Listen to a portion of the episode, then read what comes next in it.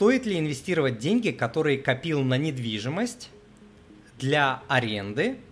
Стоит ли их инвестировать в облигации и дивидендные акции, если накопленные суммы пока недостаточно для покупки а, недвижимости?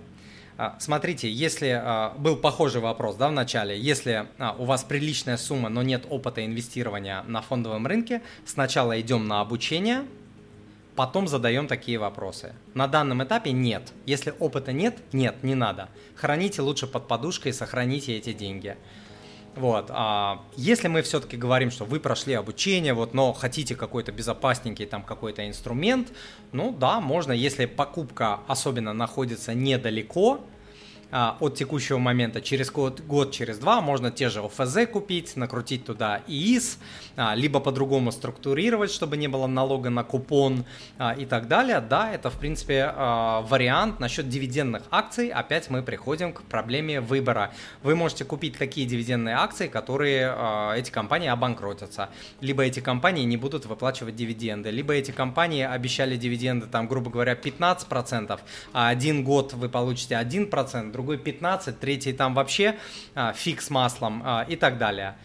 То есть нету такого понятия хорошие дивидендные акции.